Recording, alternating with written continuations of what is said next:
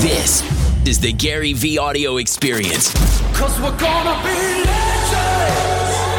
Gonna get their attention. What we're doing here ain't just scary. It's about to be. The amount of people in here that have a job they hate and they buy things they don't care about to impress people they don't give a fuck about scares the shit out of me. Many of us uh, have to do things that we don't actually like or love, but deep inside we have something that we really want to do but we cannot do because of the responsibilities and, you know, we have to have a stable income, we have to do something because we have to, and blah, blah, blah. The question is, what are the three activities, uh, three uh, main goals that you have to set in order to move a step closer towards doing something that you actually love? So it's a really interesting question, and as I was listening, and I hope people are paying attention, most people spend money on dumb things, which then forces them to do things they don't want. So step number one for most people in here, they should sell their home, take the money, and go rent. They should return their B M W, and get a Toyota. And that's why, and honestly, that becomes the vulnerability. Why do you own a B M W? Because I love the car, just the brand, and I love, I love driving it, so I don't know. So to me, that's where it gets interesting, right? Do you, or do you like what the brand does to make you look to other people? I don't know, I'm not assuming, I don't know. I know I have a point, I don't know you. But I know in the macro that ninety-eight percent of people that buy a Mercedes or B M W likes when it makes other people think of them, not that they like it. And that four hundred eighty-seven dollars a month versus what they really need, which is one hundred dollars a month, is why they have a job they hate, because they're paying for a life that means nothing. The amount of people in here that have a job they hate and they buy things they don't care about to impress people they don't give a fuck about scares the shit out of me.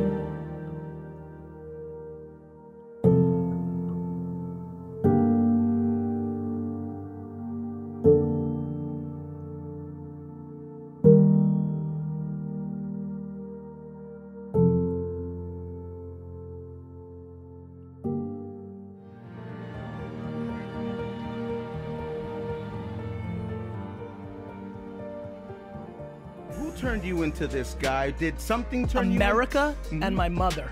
You know, I was born in the Soviet Union. I didn't come up with much. So adversity, America, my mom, and my dad, because when I was fourteen and started working at my dad's liquor store for two bucks an hour, I was so full of shit, and he sucked it out of me over ten years because he hates lying and bullshit. Sure. And so he scared me. I was scared to embellish, let alone lie. I don't get upset when people are like, yo, this guy's full of shit. Yeah. Because I'm like, I understand. I actually had that in me. But my dad systematically took it out. And I think it comes from lack of entitlement. I turned fourteen, and by being the oldest son in an immigrant family, my dad dragged me into the store, small store in Springfield, New Jersey, Shoppers Discount Liquors. I went from making two thousand dollars a weekend, looking cool to the ladies with all my cash, to being paid two bucks an hour to bag ice in my dad's liquor store for ten hours a day. And more importantly, I wasn't allowed to leave the basement. I was truly like Sloth from Goonies. You know, I was like, hey, you guys, terrible, hated it. Used to cry going to work for the first year and a half. Finally, when I was like sixteen, my dad let me leave the basement. So I went upstairs to dust bottles. And in nineteen ninety-eight, I took over the family business. And from nineteen ninety-eight to two thousand five, I grew the revenue of Wine Library from a three to a sixty million dollars a year business. I had a burning desire to pay back my parents for being the best. I was passionate, like just obsessed with building my family business for them because they had put me on so much emotionally. Not, you know, people always say, you know, when people like to razz me, they're like, easy for you to say you were given a liquor store. I wasn't.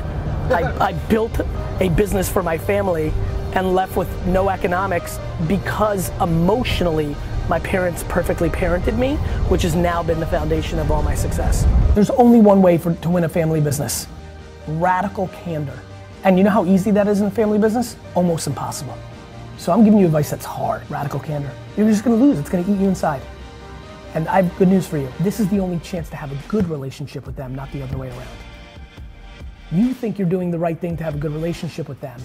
You're leading to the things that's gonna make you have regrets and real issues with them, and you're gonna snap, and you guys are gonna have a bad relationship. Second, third generation family business people pay the biggest tax in the world, and when they're fucking talented, they really are fucked. You know what family business dynamics are good for? Losers. That's when you're lucky, when you suck shit, and you're the one benefiting. You know when family businesses suck? When you're a winner. And you're paying a tax nobody's ever paid in life. It wasn't about how many impressions you got or how many awards you won in fucking Cannes. It was about, if we didn't sell fucking Pinot Noir, we weren't gonna eat, right? So it was results driven. My dad and I, for all the things we agreed on, all the things we disagreed on, thank God we loved each other just enough more than we loved the business, which allowed us to keep a relationship. But ninety-nine percent of our energy was always about the business for the long term. You know, it's easy for everybody from the outside saying, yo, bro, stop carrying your sister and your uncle and everybody's getting money off your back. If it makes you feel good and you're okay with fifteen cents on a dollar or fifty cents on a dollar, well, then that's your life. So I, I would say this. If you've got a problem with it and your friends are saying that because they're supporting what you're saying after four beers, that's one thing. But if they're just observing from the outside and they're starting to change your mind, I wouldn't let outside sources tell you what to do with inside a family dynamic. At the end of the day, if you are the parent in the situation of a family business, or if you are the child in the situation of a family business, you have to deeply understand that when both of you are done and finished, nobody's gonna count how many zeros they have in the bank account. They're gonna count how many hearts and vibes and loves are in the system. What my dad and my brother and I were capable of doing was loving each other just a little bit more than the business making some more money or the ego or insecurity scratches that we needed in the dynamic of our relationships. If there's anything that this film could get across to you, I hope it is that at the end of the day, on that last breath, ask yourself what you're gonna be really thinking about.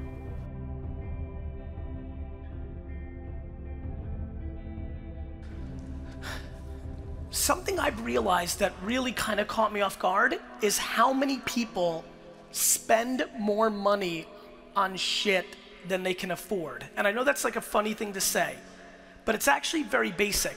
I'm actually talking about the amount of people that have emailed me in the last six months because I've been on this rant lately of trying to get people to move back in with their parents at thirty and forty.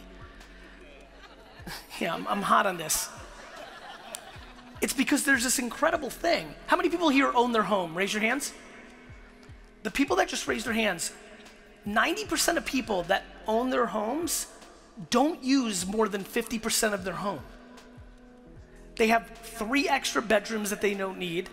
They have a living and dining room and a fucking den and all sorts of shit. The amount of people who live in homes that they've extended themselves financially to afford that don't use half of that home is fascinating.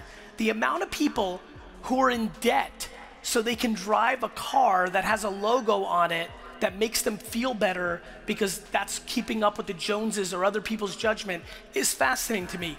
What I didn't realize was the fact that thirty fucking five percent of this audience wants their side hustle to be their careers, but the reason they can't is because they can't quit their job because they need their job to pay for dumb shit to impress people they fucking hate.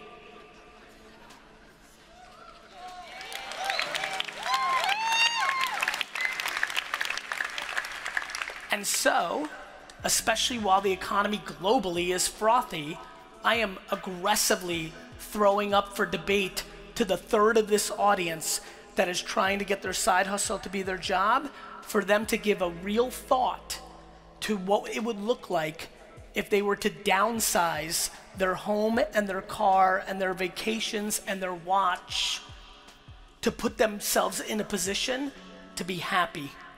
I think over the next decade, as we continue to start really discovering as a human race, mental health and happiness, that we are on the pre-dawns of people changing what success looks like. When I really look at the world, and I've, I grew up super humbly, I've spent my ten years ago career in the, in the explosion of Silicon Valley, I've really been lucky to see all sorts of different things going on. It is super cliche, but absolutely true, that the money happiness thing is just a funny thing. People that don't have it think it does bring happiness. People that have it know it's not true. And when you really look at suicide data and things, depression data, it's fascinating who struggles with it. I really do believe as we become dramatically more thoughtful about happiness versus money, that a lot of people are gonna start really looking at the things they amass and how much that is a choker to their happiness. And so what really excites me right now is how frothy the economy is globally. And I know so many of you can take advantage of selling high, positioning yourself to be happy. I think it's a very rogue point of view. It's completely against the propaganda that you see in your Instagram and Facebook feed twenty-four seven. Everybody's pushing all sorts of fancy stuff and fancy trips and fancy things. I genuinely believe that the majority of people here can dramatically, dramatically put themselves in a happier place if they honestly consider downsizing things that they don't use. So just a random thought that I'm super passionate about. In a world where I'm asking you to create so much content, the fact that so many of you do not create content because you're so bent out of shape by the feedback in the comments section. This has become a remarkable fascination of mine, that people literally aren't living their lives to their happiness or fullest because Sally Pants thirty-six said that you're ugly or fat. People absolutely crippled by the judgment of others without really understanding what it is. Let me say it here right now so there's no confusion. If a human being takes the time out of their day to consume your piece of content, consume it, and then spend time to leave a negative comment to you after consuming your content, think about how shitty that person's life is. Somebody literally has the time to consume your content and try to drag you down. My friends, misery loves company is one of the most interesting sayings that has been in culture for a long time. It most manifests in a very poor way when I watch parents drag their kids into shit because they're upset. But it's one thing, and I have empathy, a lot of it, when it's your mom and dad dragging you through shit, because that's deep. But when an anonymous person with a fucking icon of a rugby player is dragging you through shit, you have to get into a place where that does not bother you. It makes zero sense. I mean, literally, and I get shit on all the time. You get that many comments, you get shit on. When I see it, it's the only, I mean, I don't feel bad for me. I genuinely feel bad for them. I'm fascinated. I've never in my life taken the time to consume somebody's content and then shit on them. It makes absolutely no sense. So please, if you're one of these individuals, and there are a lot of you in this audience that are not producing content because you're worried about the judgment. You know how many people email me, Gary, but I have to put on makeup. Why? Because your grandma told you when you were seven? But Gary, the lighting, why? You don't like the bags under your eyes? Good news, everybody has bags under their eyes. Like, there is an enormous amount of insecurity in the system that is stopping people from creating the thing that they want, and it needs to be talked about in a much bigger way. The judgment of others is a fascinating thing. Do you know how many people say to me, Gary, I don't think Facebook and Instagram, that stuff doesn't work. Yet in the other mouth, during that same dinner, all they talk about is how social media is fucking up the government or countries or the world. Literally, you're telling me that Facebook's powerful enough to change the global world and governments, but it's not powerful enough to sell some of your t-shirts or your landscaping business services? My friends, take it for what it is. We are all obnoxiously fortunate to be living through this era right now. What this era is, just to quantify it, is we are now at the maturity of the internet. The internet now is at scale. We all live there. It is real. It's not what I grew up with, which it was coming. It is here. It is at scale. And the reality of the situation is, how many people one more time with side hustles? Raise your hands. Everyone, stand up again. Side hustle to turn into your business. I need this because this is the point. Side hustle to turn into your business. I just need every single person that's standing to understand one thing. Your grandparents couldn't even dream to turn a side hustle into their business because the internet didn't fucking exist.